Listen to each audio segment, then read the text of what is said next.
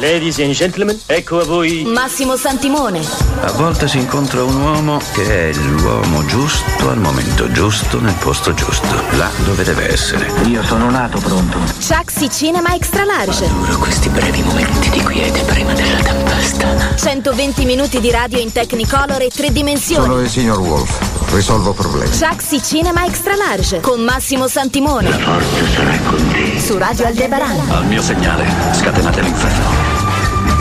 Sì, prontissimi anche oggi, sabato 5 novembre 2022 con Chucksy Cinema Extra Large. E iniziamo sempre con quello che è sostanzialmente il personaggio del giorno, Matthew McConaughey che ha compiuto gli anni il 4 di novembre, questo attore insomma 53enne che ha lavorato con tanti registi importanti e famosi, che ha alternato eh, dramma e commedia nella sua carriera, è uno che piace un sacco, è uno di quei tipi di quei personaggi che piacciono sia agli uomini che alle donne, nel senso che comunque agli uomini non è antipatico, funziona bene nei film molto maschi e però alle donne piace perché è un super figo, anzi credo che qualche anno fa sia stato anche eletto l'uomo più sexy del mondo da qualche rivista, lui che ha iniziato la carriera proprio come modello, ma però modello per le mani, manista, sapete quando si vedono le mani nelle pubblicità che magari c'è un orologio, un anello o una crema per le mani, bene, lui ha iniziato la carriera così per poi diventare un attore, eh, uno dei primi film che ha fatto è stato il quarto capitolo di una serie horror famosissima che era Non aprite quella porta.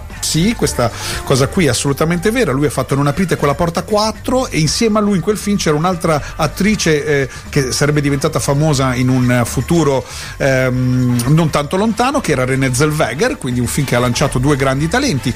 Ha fatto un thriller legale già come protagonista, il cosiddetto legal thriller, no? nel 96 che era il momento di uccidere insieme a Kevin Spacey e a Sandra Bullock che eh, incontrò su quel set con cui ebbe una storia abbastanza lunga e importante, anzi insieme fecero poi un cortometraggio diretto da lei, poi appunto ha lavorato con Spielberg in Amistad, ha cominciato a fare delle commedie importanti come Ed TV, ma anche soprattutto commedie molto leggere come Prima o poi mi sposo, come Farsi lasciare in dieci giorni, A casa con i suoi, La rivolta delle ex e poi proprio con, grazie al regista dell'esorcista William Fredkin, fece un film che si chiamava Killer Joe e quel ruolo del poliziotto bastardo gli diede la possibilità poi di fare un altro ruolo importante che era quello di Dallas Buyer Club con cui vinse l'Oscar, meritatissimo Oscar come miglior attore protagonista per questo film dove lui interpretava un malato di AIDS che cercava di curarsi da solo. Film molto bello, se non l'avete visto ve lo straconsiglio. Uno degli ultimi film che ha fatto è un film diretto dal grande Guy Ritchie che si chiama The Gentleman dove all'interno c'è questa canzone